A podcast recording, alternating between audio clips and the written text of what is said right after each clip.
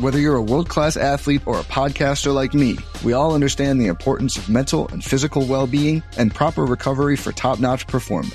That's why I'm excited that Unifyd Healing is sponsoring this podcast. Unifyd Healing is a new and super innovative global network of wellness centers powered by Energy Enhancement System, or EE System. If you haven't heard of the EE System, you'll want to listen up. This technology promotes wellness, deep relaxation, purification, and rejuvenation.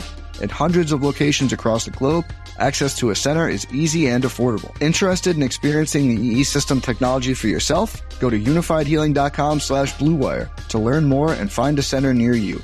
That's U-N-I-F-Y-D healing.com slash bluewire. No material or testimonials on the Unifyd Healing website are intended to be viewed as medical advice or a substitute for professional medical advice, diagnosis, or treatment. Always seek the advice of your physician or other qualified healthcare provider with any questions you may have regarding a medical condition or treatment and before undertaking a new healthcare regimen, including EE system. What's going on, Go Long subscribers and listeners and readers? Thank you so much for listening to this special edition of the podcast. We thought we'd bring Bob McGinn back like old times. So, uh, with the Green Bay Packers at the halfway point, three and five, uh, riding a four game losing streak, a lot of questions. This is the one man who can provide unique analysis on everything. Bob has been watching the team from afar. Obviously, his role has changed here at Go Long. He, right now, he's wrapping up his uh, series on his decades covering the Green Bay Packers, position by position, player by player. Hopefully, you've been able to follow along. His McGinn Files features will be starting up soon. Last year, you may remember Bob had a, an extensive conversation with Brett Favre. He had that series. Uh, also, a story on Mike Vrabel, Aaron Donald. Well, he's going to have five McGinn Files features for subscribers. Cannot wait to read those. And then obviously his NFL draft coverage is bar none the best in the business. That's going to be here before we know it. Uh, so yeah, just you know, last year each week we broke down the Green Bay Packers, and we had to do it here at the midway point. Three and five, a lot of questions. Uh, Bob McGinn, his analysis is one of a kind. So uh, we thought we'd bring him in to wrap up uh, their loss to the Buffalo Bills and also think big picture on the team as well. So hope you hope you enjoyed this episode. Thank you so much for listening.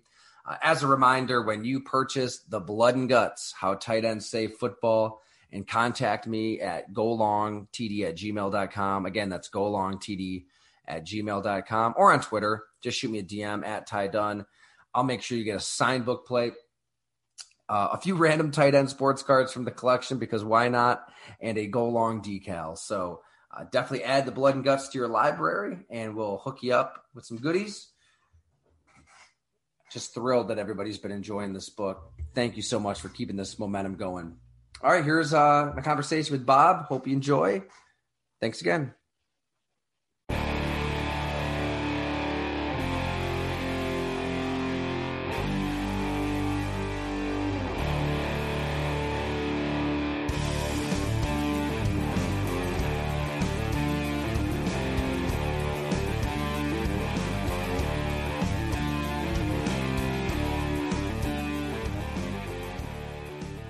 We're back, Bob. What's going on? We're I, I, don't even know how to intro this. We did this uh, every week last year, the Ty and Bob Pod.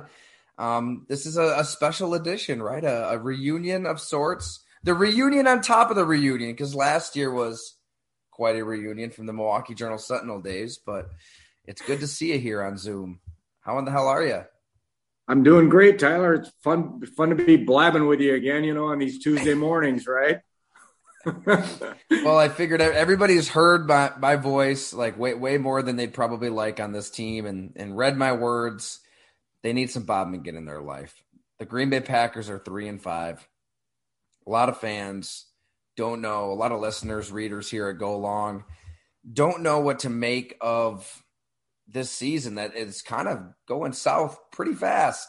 We've seen we've seen things turn around before, right? They were four and six in 2016, and that's when you know Aaron Rodgers just goes on that historic run, and you know they get to the NFC Championship game. But you know Davante Adams isn't walking through that door anymore. It's a, it's a different team. They've got to win a different way. A lot of stuff we've talked about, but just generally, what what do you see? And and I guess kind of fill people in on um, how you've kind of consumed Green Bay Packers right. football this year. You know, even though we've we've put it out there a few times, but in case people didn't read it or see it, uh, so Bob is obviously still with us here at Go Long. You've been doing the awesome series, looking back at your decades upon decades of of covering the team. Um, just just great to kind of see how things sum up offense, defense, special teams, individual players, units.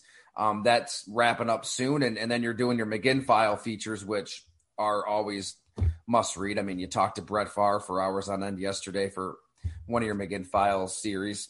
Uh, so that will be kicking into gear. And then the draft series. It's going to be here before we know it. But Bob's annual must read, patented, often duplicated, never replicated. What, how else can I blow some smoke up your ass here, Bob? It's it's the best, you know, out of all the draft content, nothing compares to what Bob does every year. So we'll have that again at Go Long. But yes, you're not. uh It's got to be refreshing to not just be glued to a screen watching film like you have been, right? You've been able to live your life a little bit. Right, right, yeah. Um, so I've been to a lot of college games. I've been. I saw the Lions Sunday live, just you know, as a fan with a buddy. Um, been just done a lot of things, and um, so look, we had to tell the listeners right now what I've seen.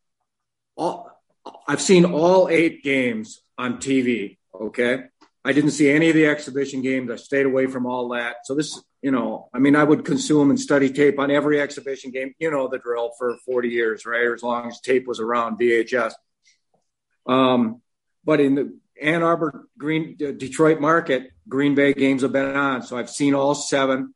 And then I studied the Buffalo game. I spent about eight hours with the tape yesterday for the first time all year, you know, and it opened my eyes to a lot of things that I hadn't seen watching the first seven games. So that's, I mean, I don't feel certainly as credible as I would having watched study the tape like normal, all eight games, but I'll do the best I can on seven TV and one tape. Okay. Um, well, should we just start like I'll just start normal, okay, Tyler? All right. Yesterday, wanna, you know, BS about the Edmund Fitzgerald. I'm I'm sure people would love to hear us talk about music for an hour. No, we'll we'll get right to the Packers. We gotta we got things are too serious. This is serious stuff, Bob. Yep. Things are falling apart uh, at 1265. Man, the offense was really good in this game for what they have. Receivers, four footballs, O line, four, QB, three, running backs. I gave him a five, Tyler. I never give fives. I gave him a five. D line one, linebackers one and a half, DBs three, kickers one and a half, special teams one and a half, overall three. All right. So I'm going to just kind of work through this, the receiver corps first, okay? And I'll give you some thoughts on this season. All right. Romeo Doubs made a, a couple great plays in this game, and Toure, the seventh round pick from Nebraska, made a terrific play. All very, very encouraging stuff. Um, you know, Doubs is the guy. I just want remind listeners of this. You know, he showed up at the combine, weighed and measured the first day, and then really what I was told by several scouts is that he did not leave his room in Indianapolis for the next two two days, 48 hours until his group had the plane tickets to leave. He was anxiety ridden, according to scouts stressed out, and that, that he's got a lot of talent. Now, I'm not saying that's why he, he I think he was drafted in the fourth where he should have been, but still, this was a red flag for a lot of clubs, you know, that he just couldn't answer the bell down there. Um, he's answering the bell now, and he had a great game. So that's all I can really say on that, T. That is um, uh, that is interesting. I remember seeing that, you know, in your draft coverage, and yep. Uh, you know, you feel for him. You can only imagine what he was going through mentally. Um, did they yep. offer any more specifics? It was it. it, it no, was, they were concerned about this. He, he, really was just in his room for a couple days. Yeah, he just did not participate in anything. And all it says on the official combine sheets, I looked it up again last night.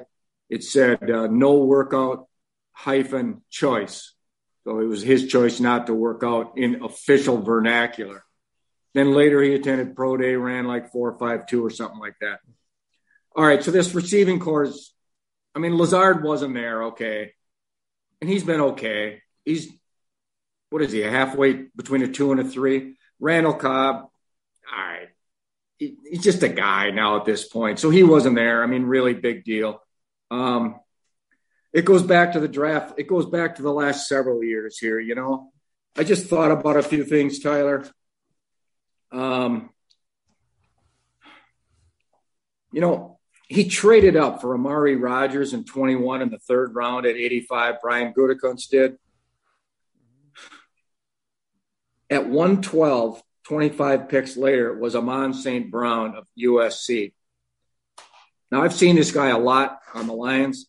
You know, he had 90 catches last year. This guy's a hell of a player. He's been hurt this year, but he is the slot receiver that they wanted in Rodgers. I mean, you make a mistake like that, Amon St. Brown is really good. He'd be their best guy right now. Um, okay. The year before, he traded up. No, he took the, the tight end fullback, Isaiah Deguara. Isn't that his name, Isaiah? I can't. Hosea. Okay. Um, the next wide receiver taken was Gabe Davis of Buffalo. Well, we know what he did. 26.1 last year, four touchdowns. He's pretty good, right, Tyler? I mean, he's behind Diggs right now, but he's he's pretty darn good. Um, and then last year, Brian Gutekunst had control of this entire draft. He had all those extra picks from having dealt uh, Adams. He could have gone up and got Chris Olave or Garrett Wilson, Drake London, any of these guys. And I know Olave's been good. I can't say that much about Wilson and London. I haven't looked up their stats, but I know they're going to be players. And he took the Watson guy. 38 Wonderlic on Watson, but yet totally inexperienced from a uh, you know small school program, North Dakota State. But had the had he not wanted to trade up for Watson after not going up in the first, he went up in the second to get Watson. The players they liked were George Pickens and Alec Pierce. And we know what Pickens has done with the Steelers. Yeah, he's a character risk. But Pickens is a stud. He's acrobatic. I mean, you can see this guy's going to be a player. I've seen enough of Pierce and the Colts to know he's going to be a player too. Pierce leads the Colts in average per catch 15.5, 24 for 373. He's a big guy. Pickens 26 for 338, 13.0 leads the Steelers. Yeah, they're a two and six team, but these are players. You know, you got Amon Saint Saint Brown, Pickens, Pierce. Again, they get Christian Watson yeah, he's got really good speed, but he can't stay on the field. They needed a player to win now. He picks up Sammy Watkins. We knew this guy was going to get hurt, T. Come on. It's as bad as the Bucs taking Julio Jones. We knew both of them were going to be useless, and they are. In the last 49 states, 49 snaps last night, Sammy Watkins is not targeted. He can't do anything. He's no good anymore. I mean, it's, it's just a, a terrible pick by the Packer personnel department you know, I'm just going to say a few more things. You know, Brian Gutekunst has had five drafts at this point, and their five best players, four come from Ted Thompson. Rodgers in 05, Bakhtiari in 13, Clark in 16, and Aaron Jones in 17. Then I'd put uh, Gary, and Alexander would be Gutekunst's fifth best player. He's at 18. Rashan Gary, you could say at 19, but they probably should have taken Brian Burns of Carolina. He just fits what they do. I'd take Burns over Rashan Gary right now. He went four picks later. It's just this this inability. He's traded up all these times over the years, his trade ups, and they've netted Oren Burks, Darnell Savage, Jordan Love, Amari Rodgers, and Christian Watson. These are players you are committed to. You're trading draft capital for these players. Oren Burks, Darnell Savage. Man, what a disappointment he is. Jordan Love, we don't know, but I have my doubts. Amari Rodgers is a bust. Christian Watson has offered nothing. So that's where they are at wide receiver. Um, Tonyan, we know he's just a guy. He's got nothing after the catch. Marcedes Lewis, he can block. There's no doubt about that. But yet he's a luxury item. He contributes nothing on special teams, which are bad again this year. Can't catch. The, I mean, he can't run anything. Can't help you in the passing game. Um, I'm going to mention Deguara right now, the third round pick. Who I've widely panned the guy from was it Cincinnati. that's the best I've ever seen him play last night, um, Sunday night. Man, I am impressed. He is blocking so much better when I really studied that tape. Holy man, he was. He, not only was he attacking Milano and Farrell Ed, not who's the linebacker Edmunds for, for the Bills, uh, Tremaine Edmunds. Um, but not only was he attacking these guys, but then he'd just be shoving them out of the way. I loved it. Ultra aggressive wham blocks on Milano on that 30 yard gain by Jones, lead block on Edmunds, Uh, pull, he's pulled several times. Uh, he looked really good, shoving defensive linemen over piles. Now he offers nothing in the with the ball in his hands, but the guy really blocked well. I mean, he and um, 89 Marcedes Lewis were a huge part of that fantastic running game the other night. Um, had they emphasized it even more, they might have won the game or been closer. But all right, so that's about it on the receiving corps, T. Uh, this is like two months of stuff just coming out of me right now. Okay, so bear with me. Okay, you just go. This is this is outstanding. Um, this is this is all what, right. This the is old what line the people need, Bob. So you just uh, you just keep heat checking here. The old line. You know, I have not liked Myers, the center. I mean, he made a clear mistake. He took him at 62 when Creed Humphrey went 63 to Kansas City. And I have only seen Humphrey once this year, but he was so much better than Myers last year. And that was just a mistake. You want to take a center, you take the Ohio State kid over the Nebraska kid. It's a bad mistake.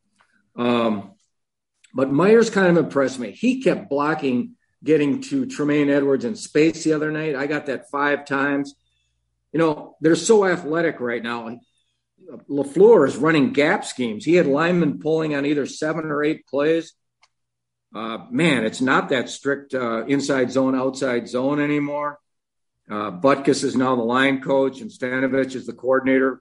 They're both still there. But uh, um, Zach Tom, the fourth round pick, I mean, that guy's a tremendous athlete. One scout last last year said he was the most athletic lineman in the draft, and you can see it. The guy is good in space. Now he had problems in protection early. We saw that he got humiliated by Settle one time, and he got beat bad two or three times in the pass game. But he's playing. People thought he wasn't strong enough to play guard. That he could play tackle. He was a left tackle at Wake Forest or center. He played that as early in his career. But I gotta like Tom. Very athletic, very quick, can pull. Now it was interesting when Jenkins couldn't play the other night they had to make a decision whether to stop, start Tom at guard, who's really kind of undersized, or go back to Royce Newman. But they went with Tom. Very, very interesting decision. Newman had started like the first six games. He was their weak link. Um, yeah, Newman was the weak link last year, and he's just really not very good. I haven't seen Sean Rhyan, didn't see the exhibition, can't comment about him. Uh, Runyan at guard, I think he's just a guy. He's better than Newman. I don't know if he's better than Tom. Maybe you can get by with him, but I think he's a guy you're going to want to replace. Nijman, who played left tackle last year for Bakhtiari, I really, really liked him athletically. Now he's at right tackle. He's showing he's got versatility. He's a massive man with great athletic ability. He got killed by Von Miller on the fourth and one, which really turned the game around. That was really, really bad. Uh, the kid from Penn State, Rasheed Walker, I didn't see him in the preseason. I don't know. Uh, Bakhtiari, very encouraging performance. A lot of one on ones against Von Miller. Played the entire game. I really liked what Bakhtiari was doing. Even in the run game, he was good. Um, that's an encouraging sign right there. So they got to have him playing 60 minutes, that's for sure. So that's their old line. I kind of like the performance. Um, Buffalo's got a good front. Now, one thing, Buffalo only blitzed 8.8% of the time. They just said the heck with it. They had 31 four man rushes, three five man, and one, and that was it. 8.8%. They didn't blitz Rodgers. They didn't think they needed any to get any extra pressure. They just came with four and won the game, you know? Um, all right. So that's it on the line, T. Um, all right. The quarterback, Just on the line, real quick. yeah. Um, we I think we've talked about this before too. I mean, even last year when this offense was clearly humming best when Dillon and Jones are going downhill. You can just see it. I mean, Zach Tom's a perfect example. These guys, I think it's human nature as an offensive lineman. You sure as hell would rather be moving forward than backwards. It, was they just uh, they found an identity and they found a rhythm on offense, and it started up front. Like they they're down three scores, but they're still running. That the commitment is there from the coach and the quarterback, which I'm sure we'll get into, and the line fed off of it. They fed off of it. Like hello, right? You probably beat Daniel Jones, Zach Wilson, and Taylor Heinicke if you just play this this brand of football. If you just decide to run the ball and kick a little ass, like um, I, I don't want to get ahead of you, Bob, but it just is like there. There you go. Like, you're naming young linemen, you know, playing well against the best team in the league, getting confidence. Right, you run the ball, you're going to give them confidence, and, and when you're confident, you're going to play better. Um, that's like a one really good thing Green Bay could get going for itself. And you just you, you hope it's not too little, too late. They have a pretty rough schedule the rest of the way, but man, those three games, those losses easily should have been wins if they just run the ball. Their run. First time I looked at this all year, Tyler, I figured it out. The ratio of runs to passes and sacks, they're at 39.9% run. It's not good enough. They should really, with what you just said, I agree wholeheartedly. They should be at 45, 46%. With Ahman Green 20 years ago, they were at 50.9% one year. I think that was 03. Larry Beightol, Ahman Green, and that good offensive line. Yeah, that's all they got on offense, T. They don't have Rodgers throwing the ball wherever he's throwing the ball. That's all garbage. All right. Granted, he's playing with junk at the receiving positions. All right. But Brady did that for years and years too. You make these people as good as Rodgers is and as good as he thinks he is, you have to make these people better. You have to make the surrounding cast work for you. You just have to. These are professional players. And Doubs has can run. Lazard is a tough guy. Watkins has played in the league. Cobb has played in the league. Tonyan, all right, he's played in the league. Toure's a seventh round pick. We see he's got ability. He's a very mature kid. I went back and looked at it. People like Toure from Nebraska. He was only there one year. And Watson has been in and out all the time. I don't know what he is. But you've got to make this better. And the body language, the facial expressions, the selfishly blown off the offseason workouts when he had a chance to work with these people just none of it looks like a leader to me, a guy who's really committed. Um, I don't know. I'm not there. I'm, you know, I never see the guy. I don't watch any of his press conferences. I don't read anything from over there or anywhere about the Packers. All these thoughts are just my own, just watching those eight games. Um, you know, he had 74 yards passing with 10.05 left. He finished with 129 in the last 10 minutes, one really good touchdown drive, and then one missed field goal when it didn't work. Um, you know, when he ran for 11 yards there, t- Tyler, that was his longest run all year. Now he has 20 yards rushing for the season. People say he doesn't have the burst in his legs. I can't say that. I cannot say that he's lost a burst. I guess when you've seen him so much over the years, Maybe maybe if you were watching tape from seven years ago, you would see it. But I still think he can explode, but he just doesn't. And why I don't know. He's got this little thumb injury. We got Tirico and everybody giving that a big narrative every week. Come on, Can you imagine the injuries guys are playing with compared to this little thummy thing. Um, he has played every snap for eight games. You know how blessed they are quarterbacks are getting hurt. Last year he played every snap. The year before, you know, and 27 points is the high for this offense through eight games. Amazing. The guy does not fumble, although he fumbled six times this year, lost three. But I still love his when he gets sacked. I love those two hands clamping on that ball. That's one of his under. I love that trade on this guy.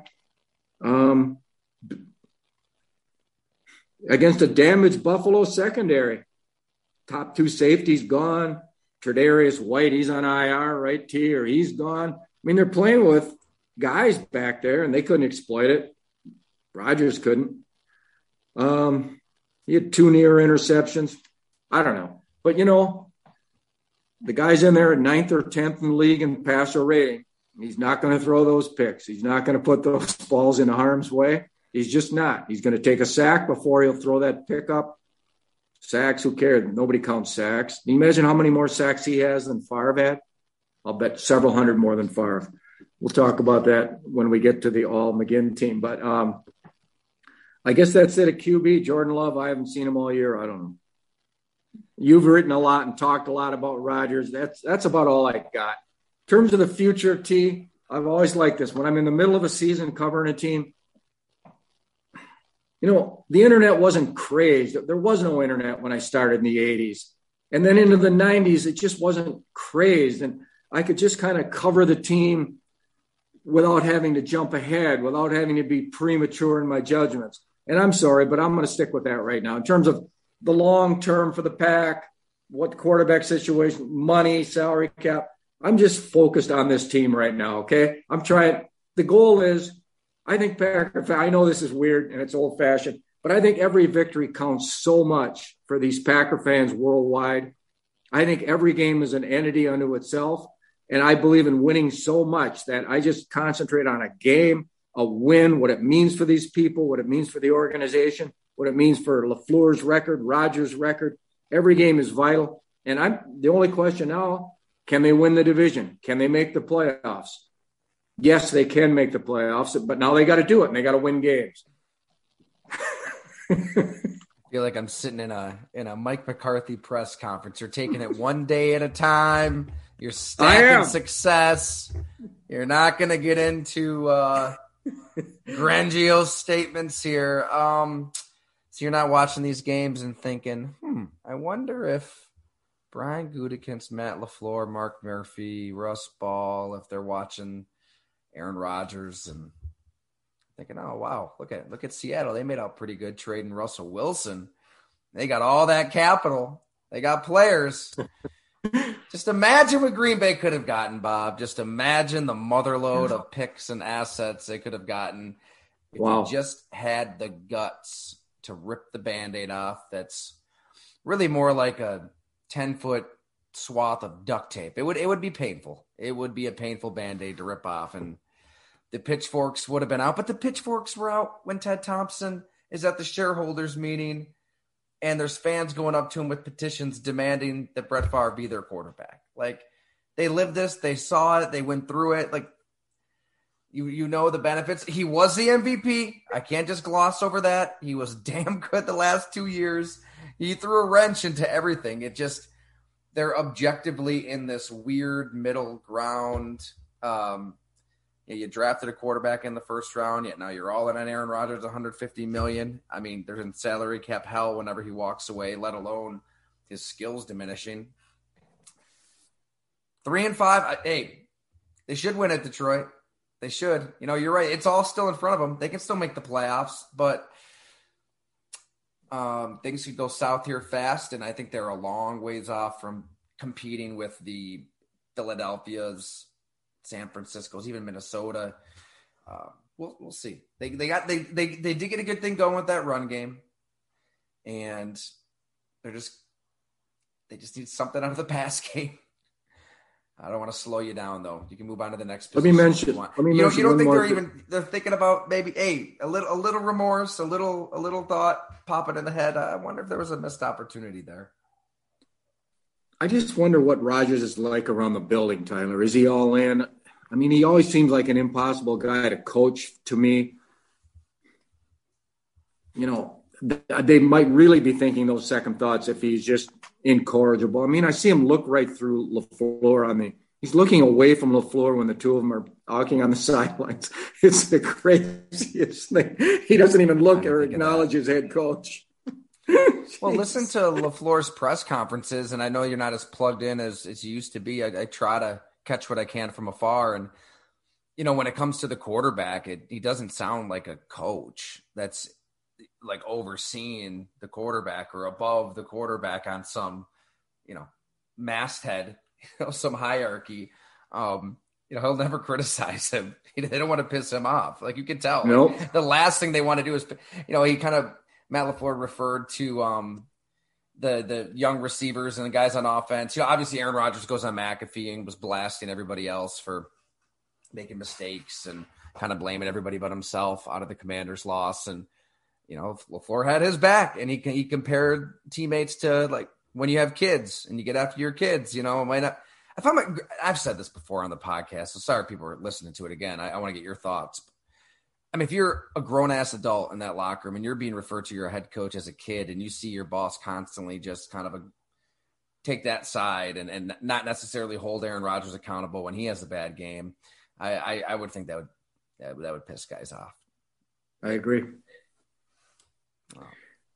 Three more points on the receivers. Valdes-Scantling, once they decided to move Adams, and he wanted to go, I'm sure, because of Rodgers, aren't you? Yeah. Hmm. Um, Valdes-Scantling, sure, I think Valdes-Scantling should be their number one. The guy's 22 for 369, 16.8. He's dropped two balls. He's playing 74% of the time in Kansas City. There's nothing wrong with uh, MVS. Yeah. I told you I went to the Miami Detroit game Sunday. I could not, I was in row 17, kind of on the 30 yard line. I could not take my eyes off of Tyreek Hill. I could not. That's all I watched when the Dolphins had the game. So fast, so quick, so strong, so explosive. He had 188 yards. Um, all right, creative move hmm. by the Dolphins. You know, they, they deal a one, a two, one, two, four this that year, and a four and a six. And AJ Brown, they deal a one and a four, 18th pick in the, the 101 for AJ Brown. We know what he's done, three touchdowns the other day these are creative people, guys who are trying to move ahead. And I just yeah. don't see Gutekunst as that kind of a guy. Uh, I think he's a solid individual, but I do not see him as a uh, dynamic. Um,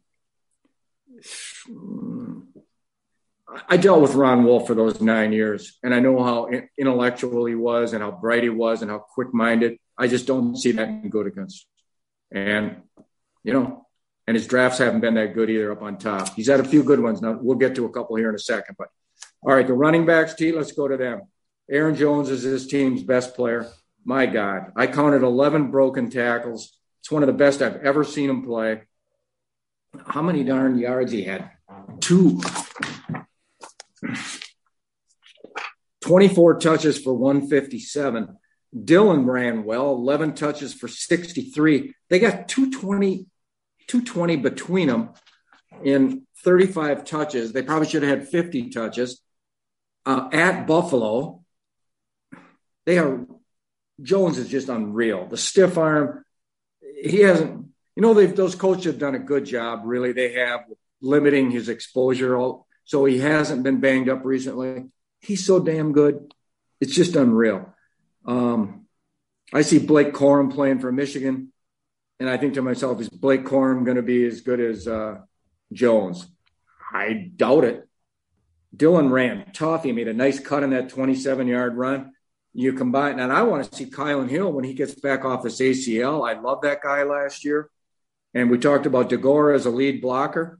The guy was impressive. So the running backs, five star. I don't ever do that, T. They were good, man. All right, let's go to the D line, huh? All right. What's killing them, obviously, more. is their run defense. And it's really, it's really surprising. I printed them out this morning. They're 29th against the run and 25th in yards per carry. And it hasn't been like that recently.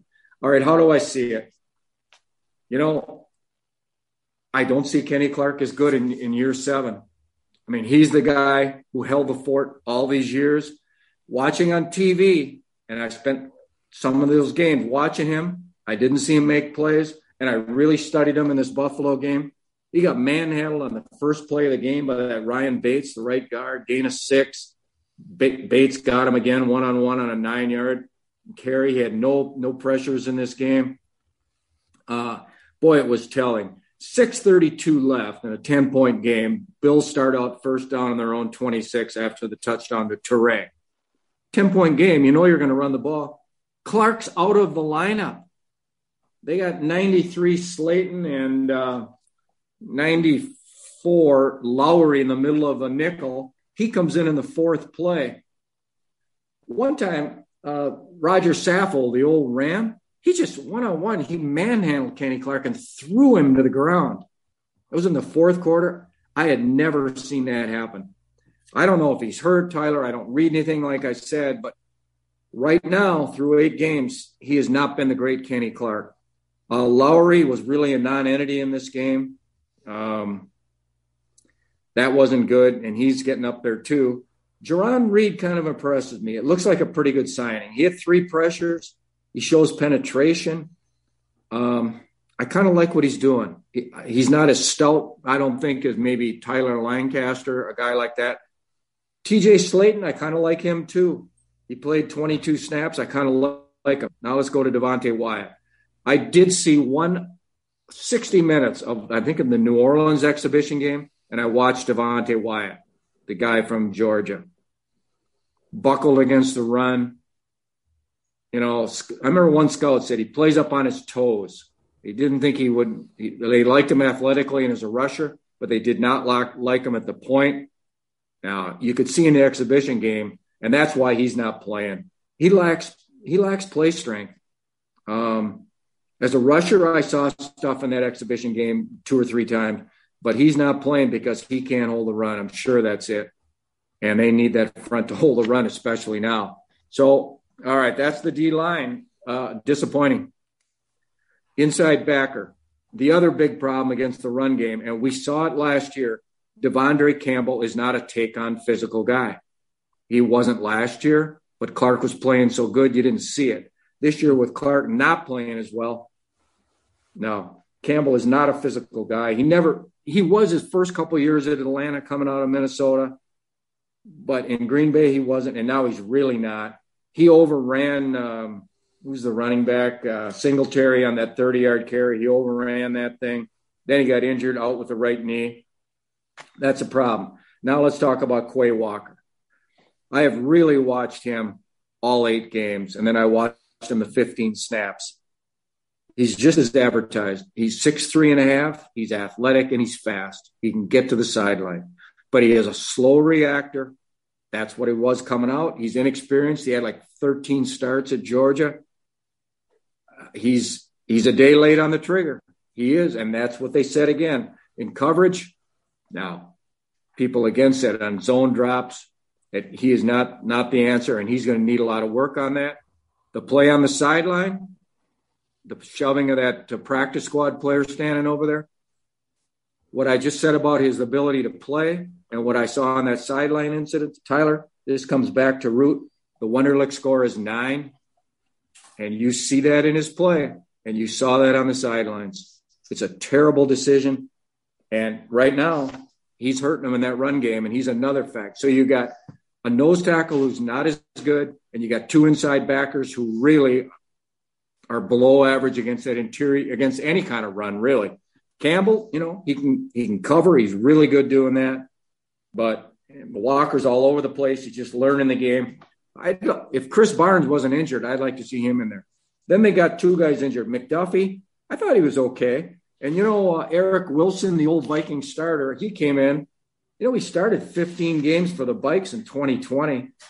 Uh, look back at what the scouts said on the All uh, North team. They kind of liked the guy. I thought he was okay, but again, he doesn't know what he's doing in coverage either. He hasn't played enough. So that's the inside backers. Outside backers, Rashan Gary is rushed the passer really well this year. But again, we talked about it last year. He he's lost weight, and he's not that 275 pound slug anchor edge setter out there anymore. You can really do anything you want with him against the run. I don't see him chasing and flattening as hard as he used to those first two years either. Um, and he's not an aware football player. So he hurts him in the run game, but the guy is really a good pass rusher. Uh, he was against the backup tackle. Brown was injured. Quessenberry, the old veteran, played. And on the other side, Preston Smith's had a really good year. Um, he gave up that touchdown around him in a sc- scramble and uh, Josh Allen went around outside on him on third and 14, ran down. He gave that up. And he kind of loafed on that 30 yard run, too. You check that out in pursuit. He loafed in pursuit, but I still kind of like what he's done.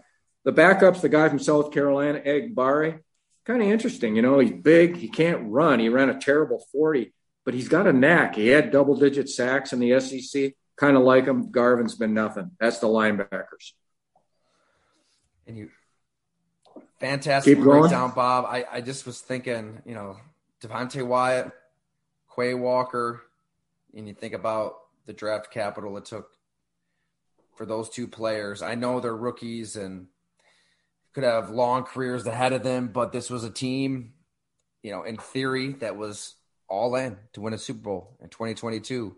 They wanted immediate impacts out, out of both of those players and trade those much. picks. Trade those picks. Go get Olave. It could be Olave. I mean, like right? you mentioned I mean, AJ Brown. What about a veteran? Yeah, that was an option as well. I just or like get said, George get Pickens. Get George Pickens, man. Sit there and take him at 53. Yeah. Okay. Secondary. I'll just say real quick too, Bob. Like I, I, I mean, I was wrong. uh, honestly, I, I, saw this defense ascending um, and being a dominating unit. I really, like we did. Our, yeah, I know Tyler. Season picks. I mean, I really thought that this Green Bay defense could you look at all the first round picks, and there were there were signs last year. You know, each level from from Kenny Clark setting the tone on the nose, De'Vondre Campbell making plays all over the place, Quay Walker. Yeah, I guess I was probably a little higher on him than you're you're talking to all these scouts, and we'll we'll see how that shakes out. And then on, on the back end, um, it's hard to find a cover corner like Jaire Alexander.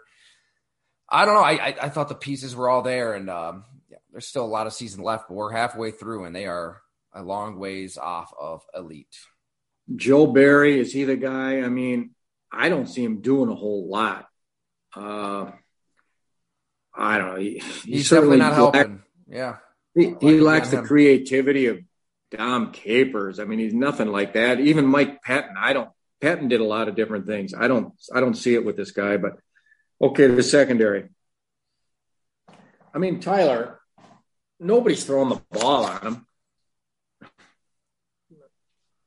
I mean, they're you can't you can't throw the ball on him. Stokes is uh he's he looks really good. He's got bad hands, we know that.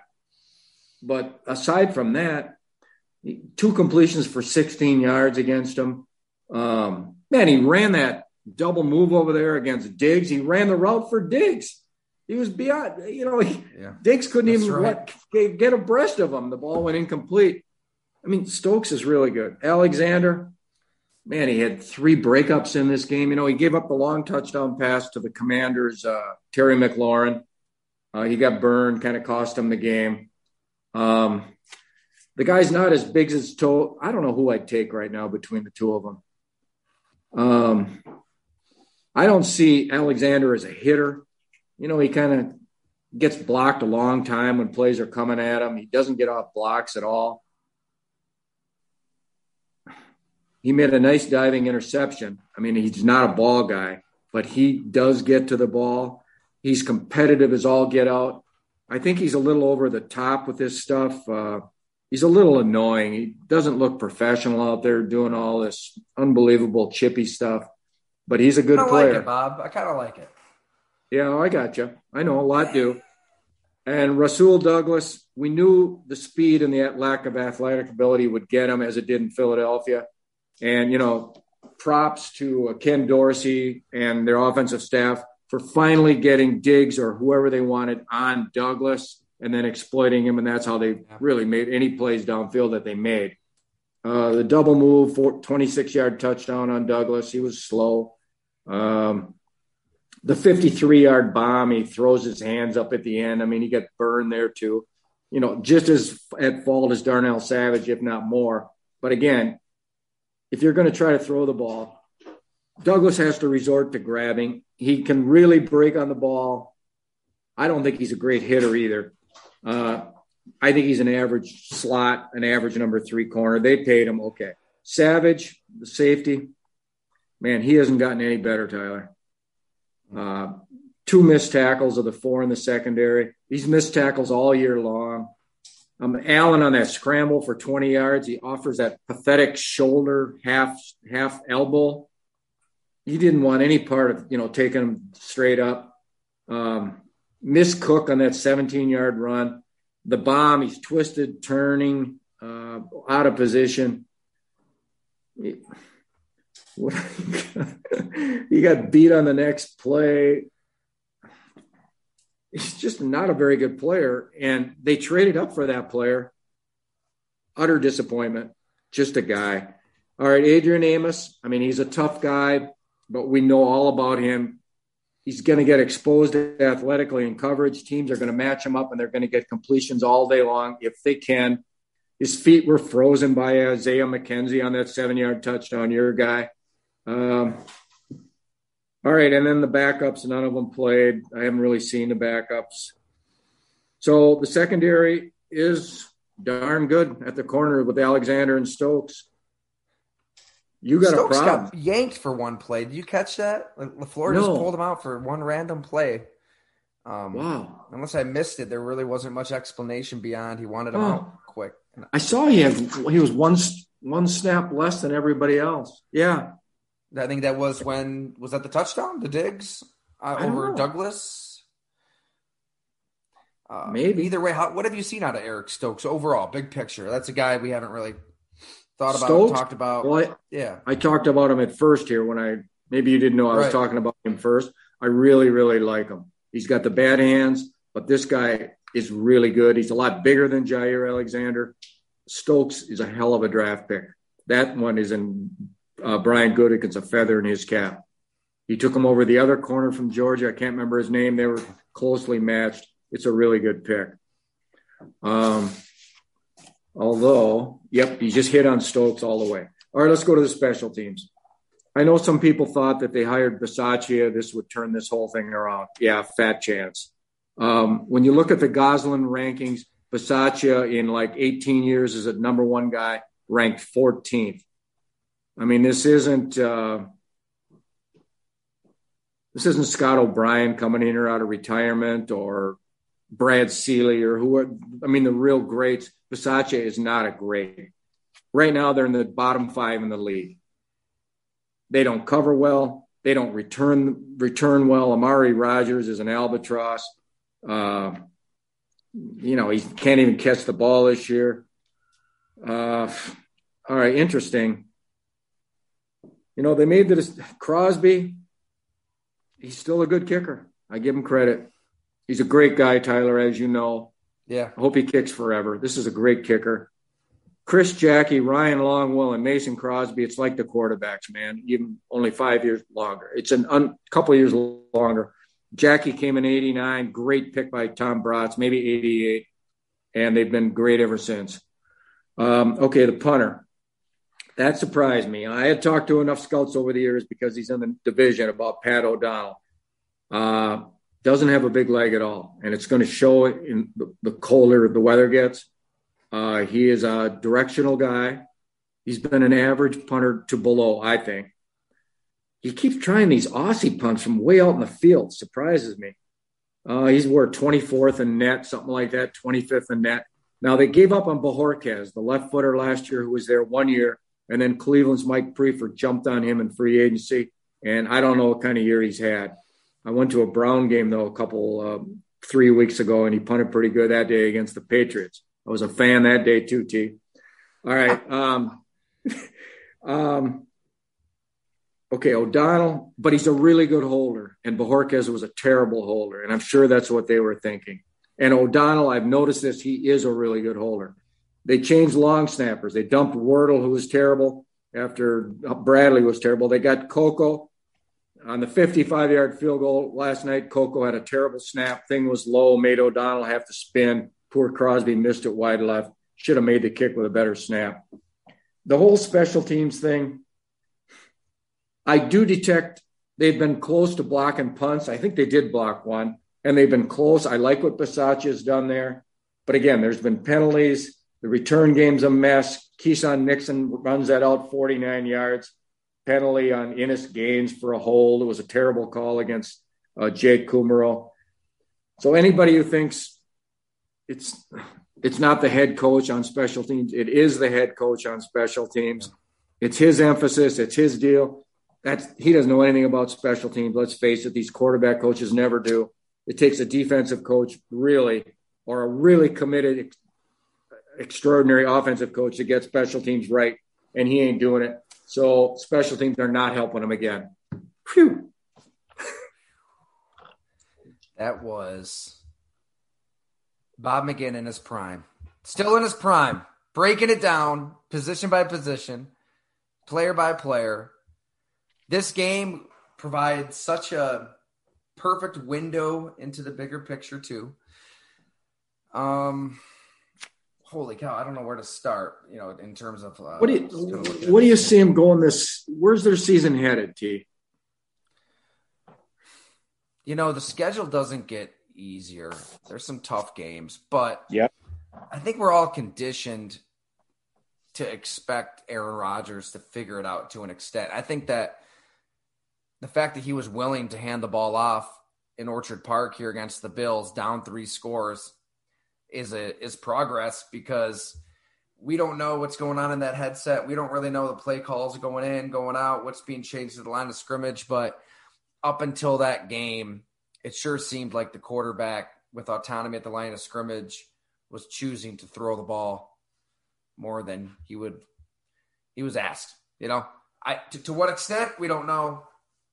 You know, he'll be protected by his coaches, but the commitment was there. I mean, there's two ways to look at it. Down 20, down three scores, what, 24 7, and you're running the ball with that much discipline. the, the, the, the, I guess the, uh, the skeptic, the cynic would say, wow, that's pathetic, right? I mean, you have a $150 million quarterback and you're ba- you're basically publicly admitting he's not good enough at this point. He's not special. He's not going to be able to bring you back down three scores in the fourth quarter. Um, so yeah, they think there's some of that there, but I think the other half, you know, the glass half full optimistic side is true too. Like this is a team finally leaning into what works best, and that's feeding Aaron Jones, feeding AJ Dillon. Aaron Rodgers still was able to make some plays in the pass game off of the run, and if they continue that, they can make the playoffs. I mean, they added a team in the NFC. The NFC's a mess. They they can get in. What are they going to do once they're in? I don't, I don't know. Right at as they look right now, I, I don't think they're to do much. Maybe, maybe win a game, but there's still a lot of time to figure it out. And I think that that was progress in terms of like the quarterback buying in visually. I mean, if you're if you're going to run the ball down three scores, um, it's it's a good sign, I think, and it worked. But, but Willie Tyler really. I don't I mean, know. The cold weather is going to be a good sign, they but I should know. run it even more. But is he going to really want to do that? You know, no. Will he do it against Mike McCarthy and the Dallas Cowboys when they come to town? He might then, spite. Maybe he does it in spite of McCarthy, right? They hand it off eighty times. He throws three times, right? Just to. no, um, I. It, has got to be a question mark, and you know, it's it's a little bit of everything. Uh, yeah, it's what they have going for them though is, I mean, it, when you look at the NFC, Bob, like what teams to you are like this team could get to the Super Bowl that you could make a case for right now? What what what are those teams to you? The Eagles and the Cowboys and the Niners. You're That's not about it. Vikings huh? in there. I'm not. Are you? They're finding a way to win. I. yeah. I think it matters if you can just make the plays late that you weren't able to make. I get it uh, statistically across the board; they're pretty average. You know, however you want to slice it, but they're winning. they are. They've got. I see green. They've got. They've got Justin. Je- Justin Jefferson might be the best player in the conference when he's on. Yeah. So. That's the Darius the, Smith, three sacks on Kyler Murray eight and a half on the year. He's he's been fantastic. Yeah. You can't tell me Green Bay couldn't use him right now. They could have kept him, no doubt about it. Yeah, they could have. Um, what else are I going to say? Yeah, that Justin Jefferson, the value of the receiver, huh, Tyler? I saw it with my own eyes with Tyreek Hill Sunday. Jeez. Yeah. Yeah. You can't touch these receivers. They just go and dominate the game. They do. They just they they play bully ball. Look at AJ Brown. I mean, against yeah. Pittsburgh. Which uh, that that celebration was was perfect. Did you see? He caught the touchdown. You probably didn't like it, Bob. No, but he just like he point. He got called for taunting. He just it was in double coverage basically, and they both fall down. And he just stands there with the ball and he just points points to one of them like this, then points to the second guy like that. Really? yeah, it was great. But to your, to your point, that's the position in offensive football in a nutshell. You get one of these studs, they'll just they'll just play bully ball. Hey, Green Bay had one of their own in Davante Adams. So, uh, yeah. Um, how about you? Any? So, I mean, you just hit it. Like, there's not. It's not like there's this long scroll of teams that you can talk yourself into going the distance. So, where do you see Green Bay season going? I was I like the secondary. I like the two backs, especially the top back. I like the offensive line, what I've seen there. Jenkins will be back soon. And with Bakhtiari, that's really encouraging. Lazard will be back within a week or two. I mean, he's not great, but he's the best they got. Yeah. Special teams, I don't see it. Um, I, I mean, I think they could win nine games, be nine and eight. And that gets them in in the NFC. And then they're on the road and they get beat within a game or two in the playoffs. Hmm. Oh, the other thing I want to say, Tyler, mangameslost.com is a website. It's been around about 15 years and they chart track injuries for every team. Uh, two weeks ago, so that was after six games, the least impacted teams by injuries was Jacksonville, and Green Bay. This team has had a huge break on injuries this year until the other night now. Now they lost some people. And the game before that against Washington, they they lost somebody, I think, Jenkins and Lazard.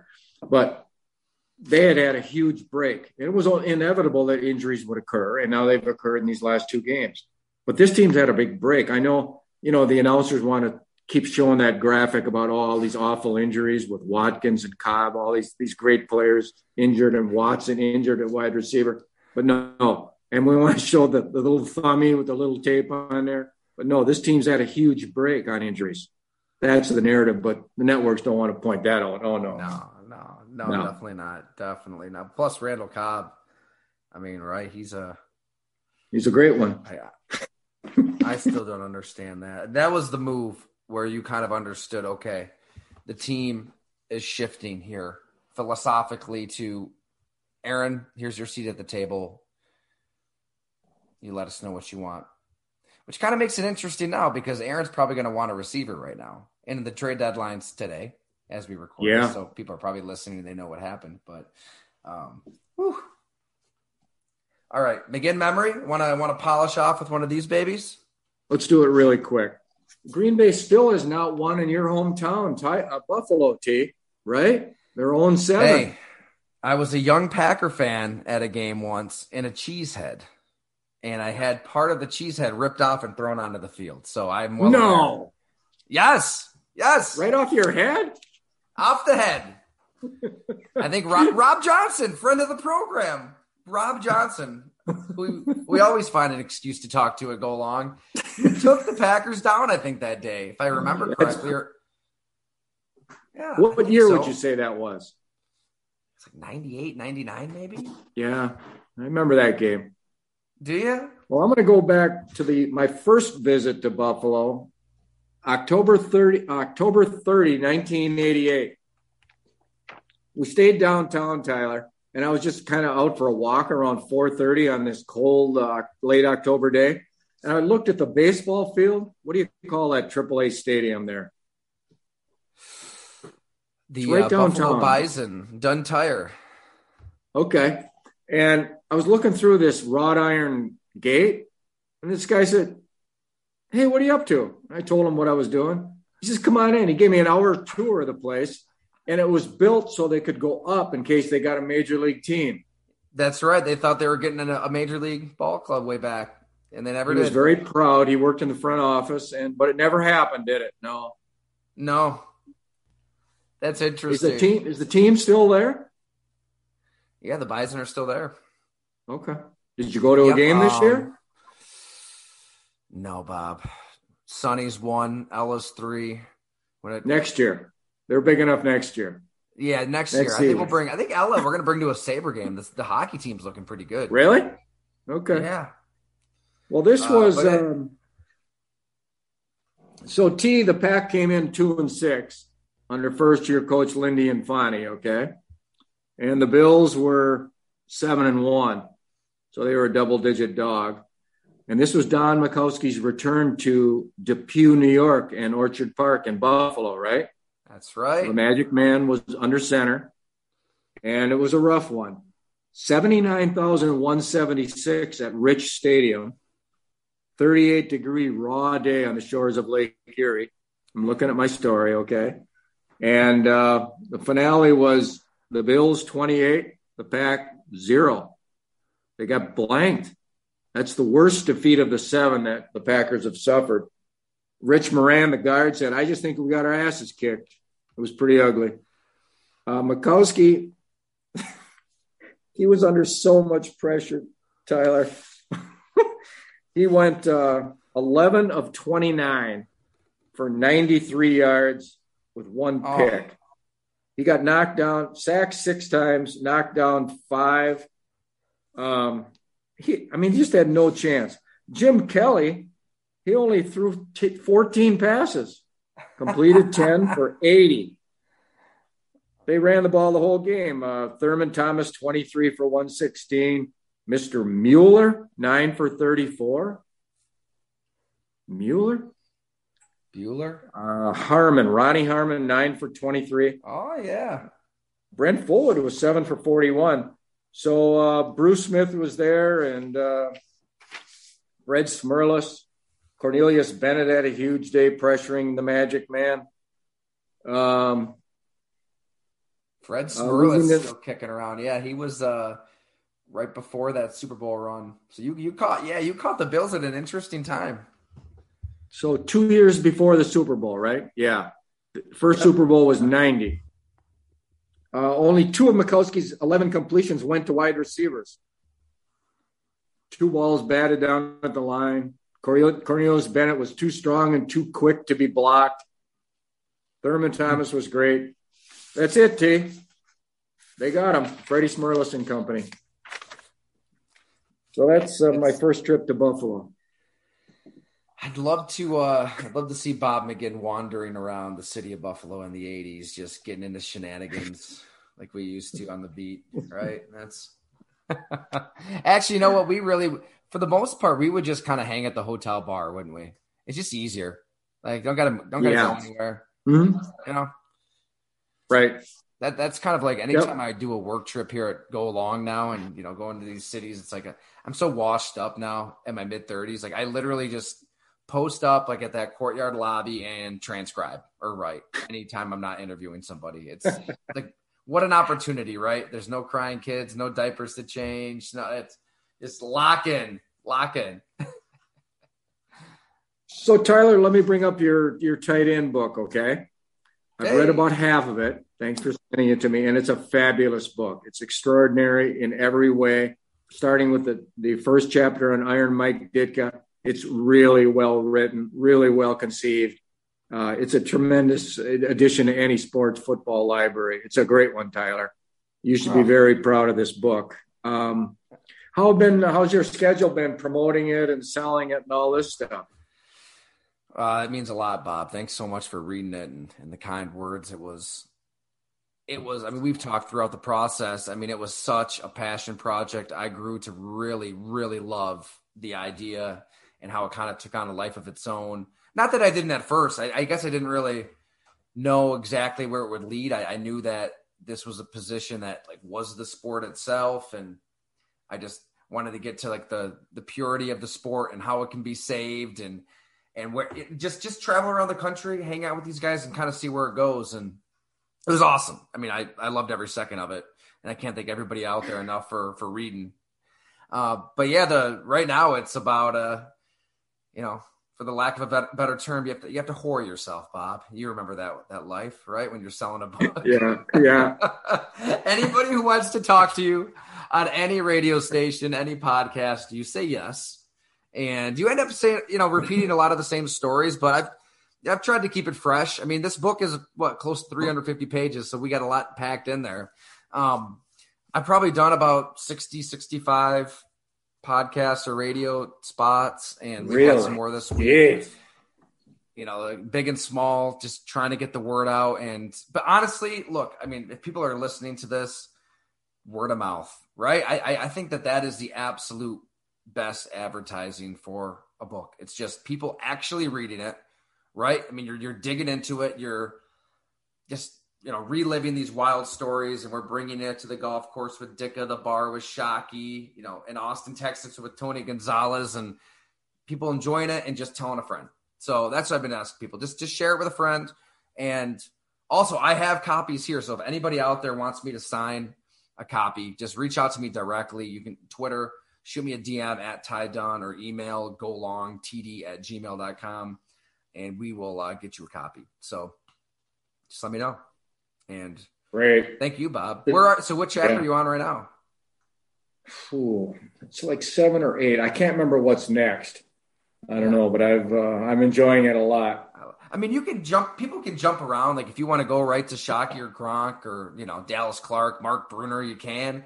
But I think you, are reading now. There is an arc, like there is a, a narrative to kind of follow, and it's cool mm-hmm. to really see how the position evolved. And I, I mean, I think that these guys they really do teach us so much about life. I mean, that conversation with Jackie Smith is one I'll remember till the day I die. Like like a lot of these, but he's somebody you remember, I'm sure, with the St. Louis Cardinals. Um, but what do you say, Bob? Cut her off there. Yep, I think so thanks so much for doing this, man. I, I miss these Tuesdays on Zoom with you, but I totally understand. Our, our loyal readers understand, and you've been cranking out some awesome content, and I can't wait to uh, see these McGinn files that we'll we'll get into. Soon. So I'm I'm going to close out this uh, Packer wrap with. Um, the next week or so, I'll have. I'm still making the final deliberations on my all Packer team from 79 to 21. Offense will be the first one. Defense will be that next part, and then special teams. First team, second team, third team, and others in order at each position left guard, right tackle, free safety, and then close it out with some special awards. So we are waiting on bated breath to see where yeah. TJ Rubley. I'd, I'd go Rubley. We, I'd go Travis Jervey. Maybe we can do a podcast at the end of the Packers season too, wrap that season up, right? Well, I'll probably talk you into doing a few more in between. So no, no, that sounds good. Whatever you want, Bob. Whatever you want. You tell me. But thanks, thanks a lot, Tyler. I'm sure everybody uh, really appreciates it. Thanks a lot. Good. Take care.